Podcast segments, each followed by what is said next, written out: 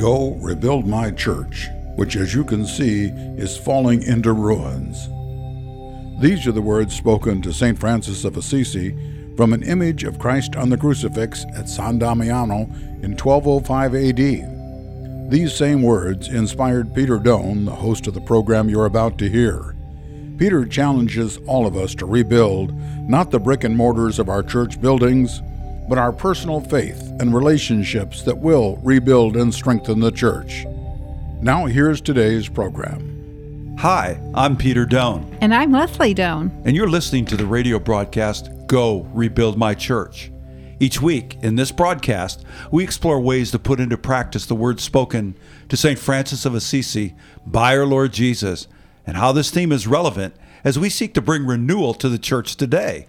Our passion for renewal was ignited when we came home to the Catholic Church 14 years ago, and that's when we heard the call to rebuild and joined efforts with many other renewal movements within the church. You can learn more about our journey home and our lay apostolate dedicated to renewal in the Catholic Church by visiting our website at www.catholicdiscipleshipministries.org. Our prayer is through the ministry of this radio program and our lay apostolate, we can provide pathways for you to join the rebuilding process and experience renewal. And we want to welcome our new listeners, those of you that are joining us for the very first time. Last week, we completed a wonderful series that was very near and dear to our hearts a series on what it means to rebuild and renew the Catholic family as the domestic church. Throughout that series, we looked at sacred scripture, excerpts from the Catechism, the lives of the saints, and the teaching of the church as we sought to challenge individuals, families, and local parishes to rebuild and renew the Catholic faith here in America in the family.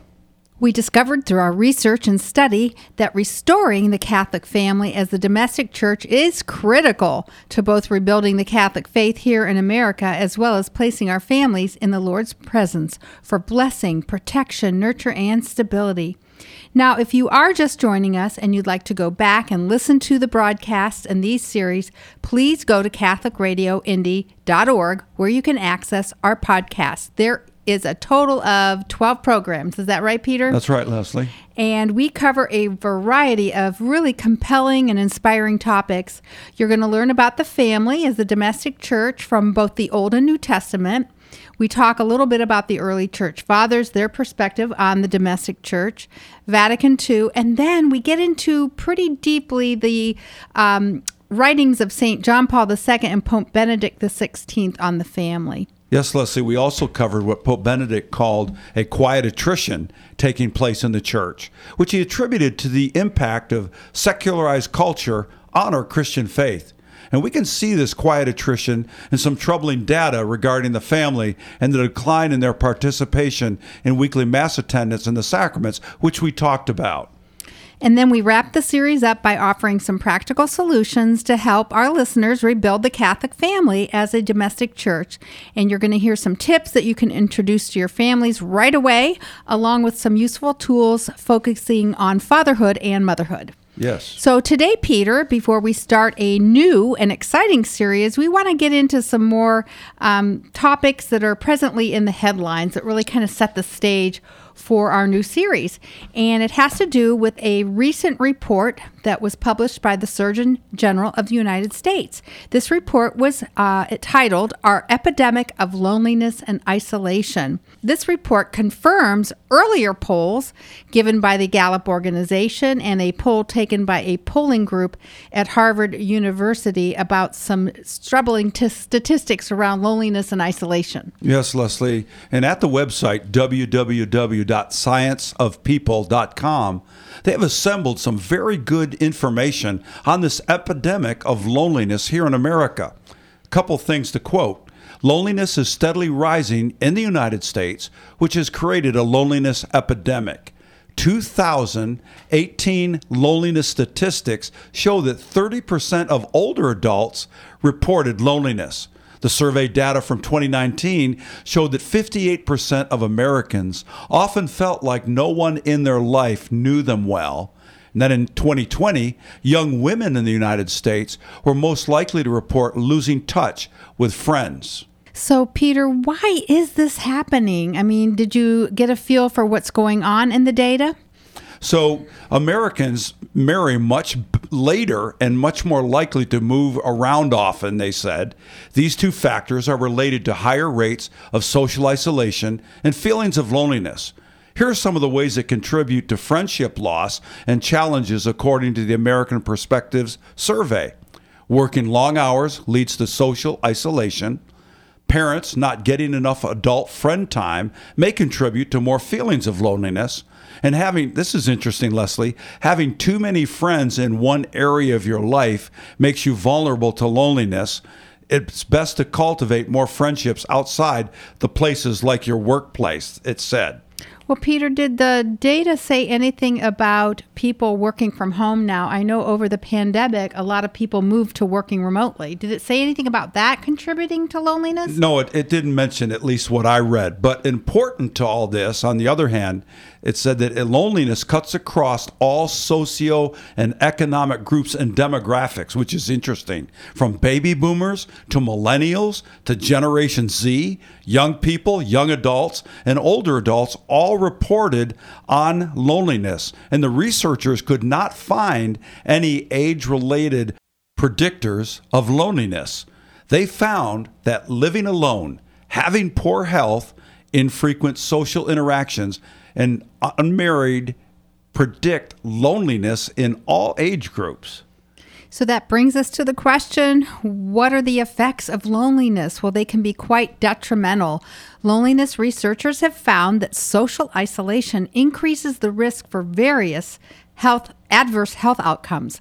There are many risk factors such as the risk of heart disease, stroke, a weakened immune system, obesity, inflammation, long term disability, depression, anxiety, and even premature death. That's this, amazing, Leslie. I know. That's pretty depressing, yes. to say the least. The CDC also reports that many older adults face a 50% increased risk of dementia due to social isolation, leading to an increased risk for stroke and premature death.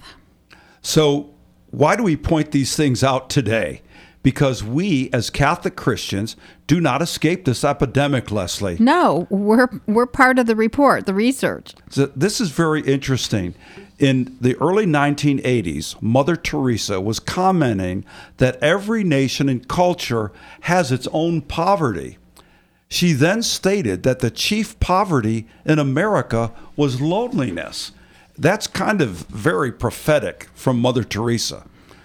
Leslie and I believe that the Lord has an antidote in this poverty in America, as Mother Teresa pointed out. It is the church rebuilt with relational structures. Yeah, so we want to we really want to talk about today how we can cure this epidemic of loneliness in the church. Yes. Foundational to ancient biblical Christianity is relationships. The Holy Spirit through the apostles built the church relationally relationship to Father, Son, and Holy Spirit. That is the vertical part. But also, just essential, the church is built relationally, that is, relationship to brothers and sisters in Jesus Christ, horizontal. I really love the scripture, Leslie, in Revelation chapter 1, where John is introducing himself to the readers. And he points out, as he introduces himself, first of all, not as the apostle, not as the disciple of Jesus, not as ecclesiastical authority, not as the one that, that was on Jesus' breast, but he says, I, John, your brother. Well, we're going to take a short break now, and when we return, we'll begin to discuss how the New Testament church was founded on relationships and how they shared life together. We're going to talk a little bit about the one another verses and how a small group structure can help us experience those verses. So please stay with us. You're listening to Go Rebuild My Church. This program is underwritten in part by Willie and Deborah Wood in memory of their parents, Woody and Joyce Wood, and Bill and Elsie Brooks. Catholic Radio Indy thanks the Wood family for their support.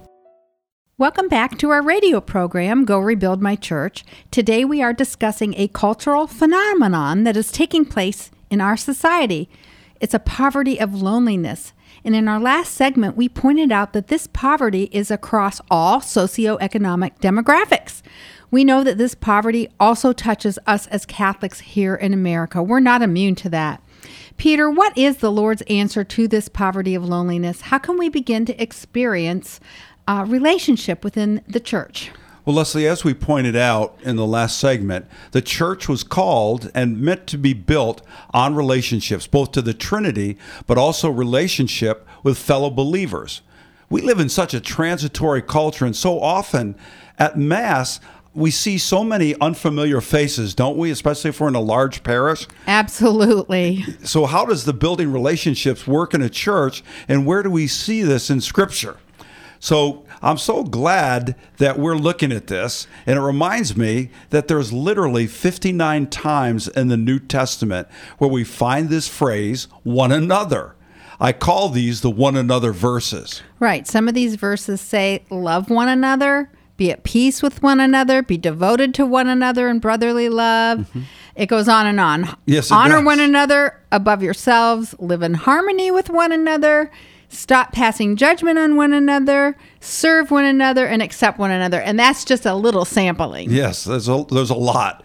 so these are behaviors that flow out of our relationship to Jesus, but are directed towards our relationship with our brothers and sisters.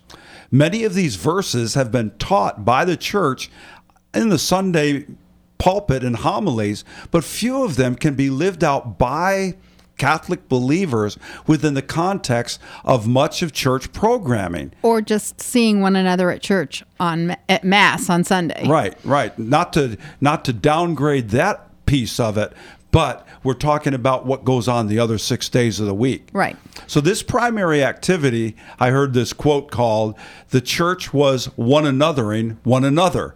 Another quote I liked that I've heard in this area when everyone is sitting in rows, we can't do any of the one another's. If the church's focus does not include some people in community throughout the week, we will not have that abundance opportunities to be the church.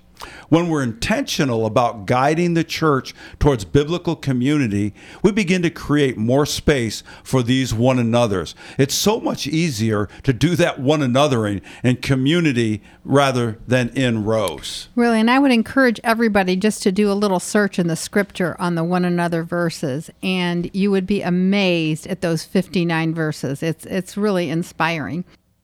Right after Pentecost, the apostles structured the new believers into a new community. And the scriptures in Acts chapter 2 that speak of this are really powerful to see what the results of that community being built together brought forth. It says there were signs and wonders among the believers. They shared things in common. They went to both temple worship and they met in homes daily. They ate together daily. They had a life of praise, and they found favor, it says, among all the people. And then the Lord did this. It says the Lord added to them. When the Lord sees this kind of community, Leslie, and activity, he says, Yes, this is it. And he adds to it. These verses really show how their life together was built on relationships and it took place day to day, daily, not just on Sunday. So, Peter, how can we translate this? To our own experience in the church today. I know our churches do a great job connecting us to various ministries and programs, but it seems this was not necessarily the focus of what was happening with our first Christians. You know, I think you're absolutely correct. These first Christians were not involved primarily in programs. I'm sure they had certain programs, but they were involved in sharing their newfound faith with one another in small groups that met together in homes while still they were meeting in large groups at the temple. I've found through my over 40 years in ministry, Leslie, that this structure is how we can best model the early church and address this poverty of loneliness that we're talking about today that is sweeping the country and the church today that even the Surgeon General is now talking about.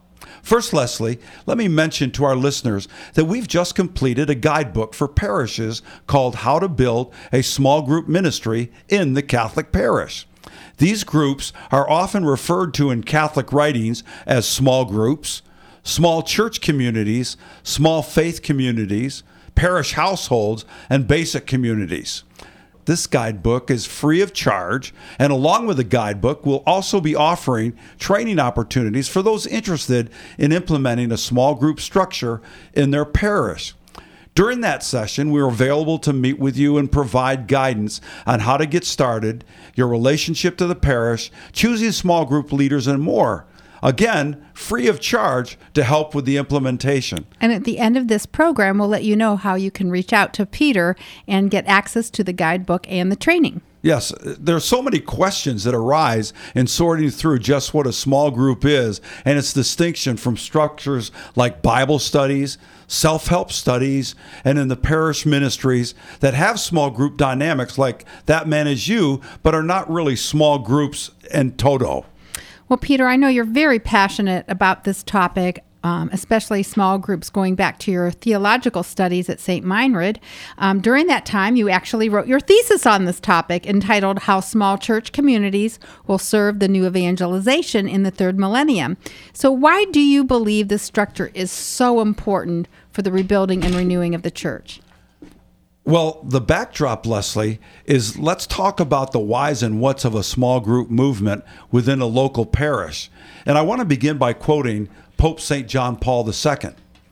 Drawing upon the thorough discussion of small communities, which took place at the 1987 Synod on the Vocation and Mission of the Lay Faithful, John Paul II urged local ecclesial authorities to foster these, what he called living communities. He said they are where the faithful can communicate the Word of God and express in service and love and love to one another. There's that one another again, Leslie. These communities are true expressions of ecclesial communion and centers of evangelization in communion with their pastors. The ministry of Jesus, remember, when he came on the scene, turned things upside down and he shifted the paradigms of his day. In one of his parables, he even spoke this parable about new wine needing to be put in new wineskins. Remember, Leslie, he taught that both new wine and the container used to hold that new wine was essential. New wine must be poured into new wineskins, and if it isn't, the wine becomes spoiled and the wineskins become ruined. So Jesus instructed his disciples that his gospel would be put into a different structure and a different context. Now, just as the gospel in Jesus' day required a fresh wineskin, right, to contain this new wine, so today the focus in the church on the new evangelization, discipleship, and missionary discipleship will require new wineskins, small groups in the parish that can be essential in that structure. Well, we're going to take a short break now. And when we return, we will share how small groups have been a key component of our personal spiritual journey and some practical advice on how a small group works. So please stay with us. You're listening to Go Rebuild My Church. This program is underwritten in part by Willie and Deborah Wood in memory of their parents, Woody and Joyce Wood, and Bill and Elsie Brooks. Catholic Radio Indy thanks the Wood family for their support. Do you like game shows? How about trivia? You're listening to Catholic Radio, so I assume you're interested in the Catholic Church. Catholic Challenge 2.0 is the newest addition to our programming lineup here on Catholic Radio Indy a 30 minute quiz show covering almost everything Catholic. Catholic Challenge 2.0 tests your knowledge and teaches at the same time. Check it out every Thursday afternoon at 4:30 right here on Catholic Radio Indy. You're listening to the radio program Go Rebuild My Church. Today we are discussing what Mother Teresa referred to as the chief poverty here in America, and that is loneliness. We've seen that even our secular culture is beginning to recognize the negative effects of loneliness and social isolation. And we as a nation are struggling with this. Finally, we are saying that we as Catholics are not immune to this, but that the Lord's church can provide the antidote to this through structures that build and enhance our brotherhood and sisterhood. We have two specific experiences where our small group played a critical role on our journey in the Lord and provided us support during a very difficult time. We personally have been engaged in small groups for over 40 years. Isn't that right, Peter? Yes, Leslie. Going back to our days as young Christians in college. So, the first experience is, is as a college student. One of the college's students invited me to attend a small group meeting in a home after I had a conversion experience and had really dedicated my life to the Lord. This became the basis for me to form Christian relationships who helped me grow in my faith. To this day, the small group model on our college campus on all college campuses is a place where during a dark culture young adults can find camaraderie and strength to maintain their Catholic faith.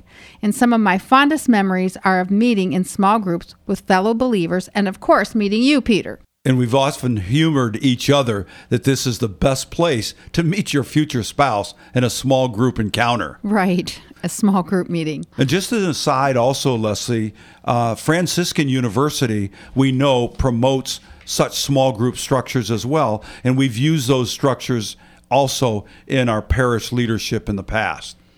Now, what about the whys again? We mentioned about St. John Paul II and his talking about living communities. Well, let's go back to Jesus for a minute, who not only gave that parable about the new wine and the new wineskins, but in his experience, although he went to the synagogues to proclaim his message and teachings, we also see that he created a base for ministry at Simon's house in the context of relationships. And we were there at Simon's house when we did our Holy Land um, pilgrimage, and it was just across the way from the synagogue in Capernaum. Yeah, you could really see see the connection there.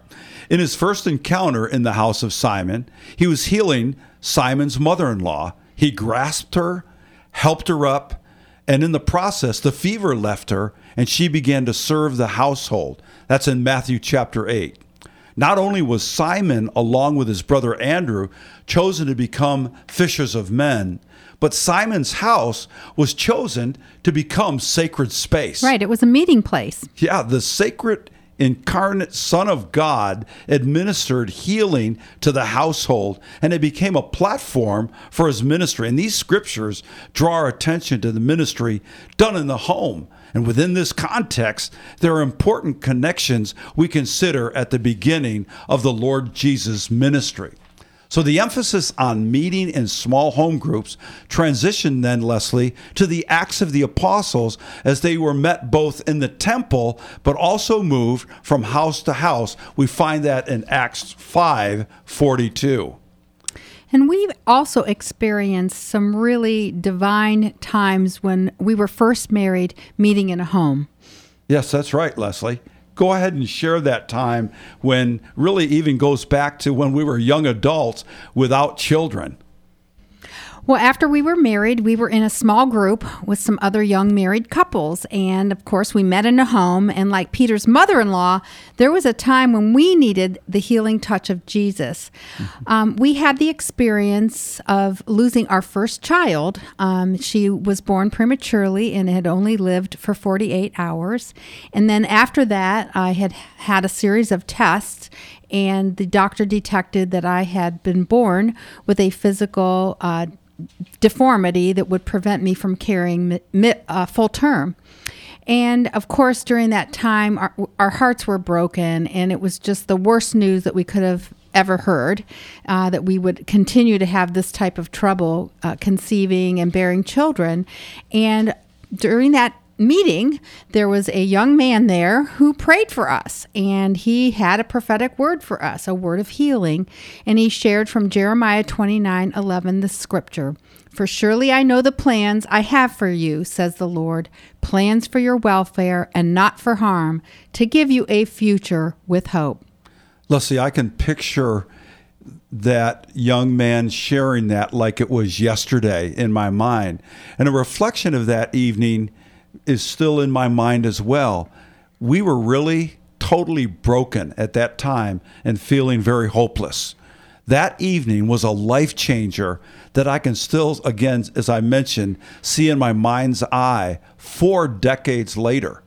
The odds of that one another experience happening in a large gathering, like a mass or a praise meeting, is very remote But this kind of meeting structure lent itself to personal ministry, just like Peter's mother in law. And we've had this experience even recently with one of the members of our small group. Peter, would you like to share about what happened with um, in our small group? Yes, in our uh, small group that we are in presently, Leslie, we found out that one of the members had a serious blood cancer, and we began to talk to him about it, uh, share with him, bear the burden with him through prayer. And by God's grace, through the work of doctors and medicine, and but also the prayer and encouragement and the fellowship in that small group, our brother received a wonderful healing experience and he's healed today. And I know that during that time, the small group was really able to lift him up and carry him during that time. Well, Peter, why don't you pray for us right now, especially pray for those listeners that might be battling loneliness, who might be socially isolated. Maybe they're faithful mass attenders, but they just don't feel a connection relationally within their church. So let's take a moment to pray. Yeah, amen, Leslie. Heavenly Father, we come to you today in the name of Jesus Christ. We're reminded, as Mother Teresa said way back in the 1980s, that there's a poverty among us called loneliness, and it's even being confirmed by secular leaders today. We ask, O oh Lord, that you would help your church, the church that we love here in America, come out of this loneliness not by man's will or man's strength, but by the Holy Spirit and by the hand of Jesus Christ. Lord, we pray that there would be a move among your people where you bring us together, bind us together in brotherhood and sisterhood, and help us to find one another in new ways in this new evangelization. We pray this in the mighty name of Jesus, in the name of the Father, and the Son, and the Holy Spirit. Amen. Well, Peter, before we wrap up, could you let our listeners know where they can reach out to you and get a copy of a guidebook on how to start small um, small groups in their own parishes. Yes, if you go to our website, www.catholicdiscipleshipministries.org, you can find our contact information. And if you reach out to us, we would love to just spread this guidebook out to show how one can begin to start these wonderful small groups in a Catholic parish. Well, thank you for joining us today and make sure to become a regular listener of Catholic Radio Indy. Goodbye for now and keep, keep the faith. faith. You've been listening to Go Rebuild My Church with Peter Doan. Podcasts of this program are available at www.catholicradioindy.org. You can hear the Holy Mass every day at 8 a.m. right here on Catholic Radio Indy.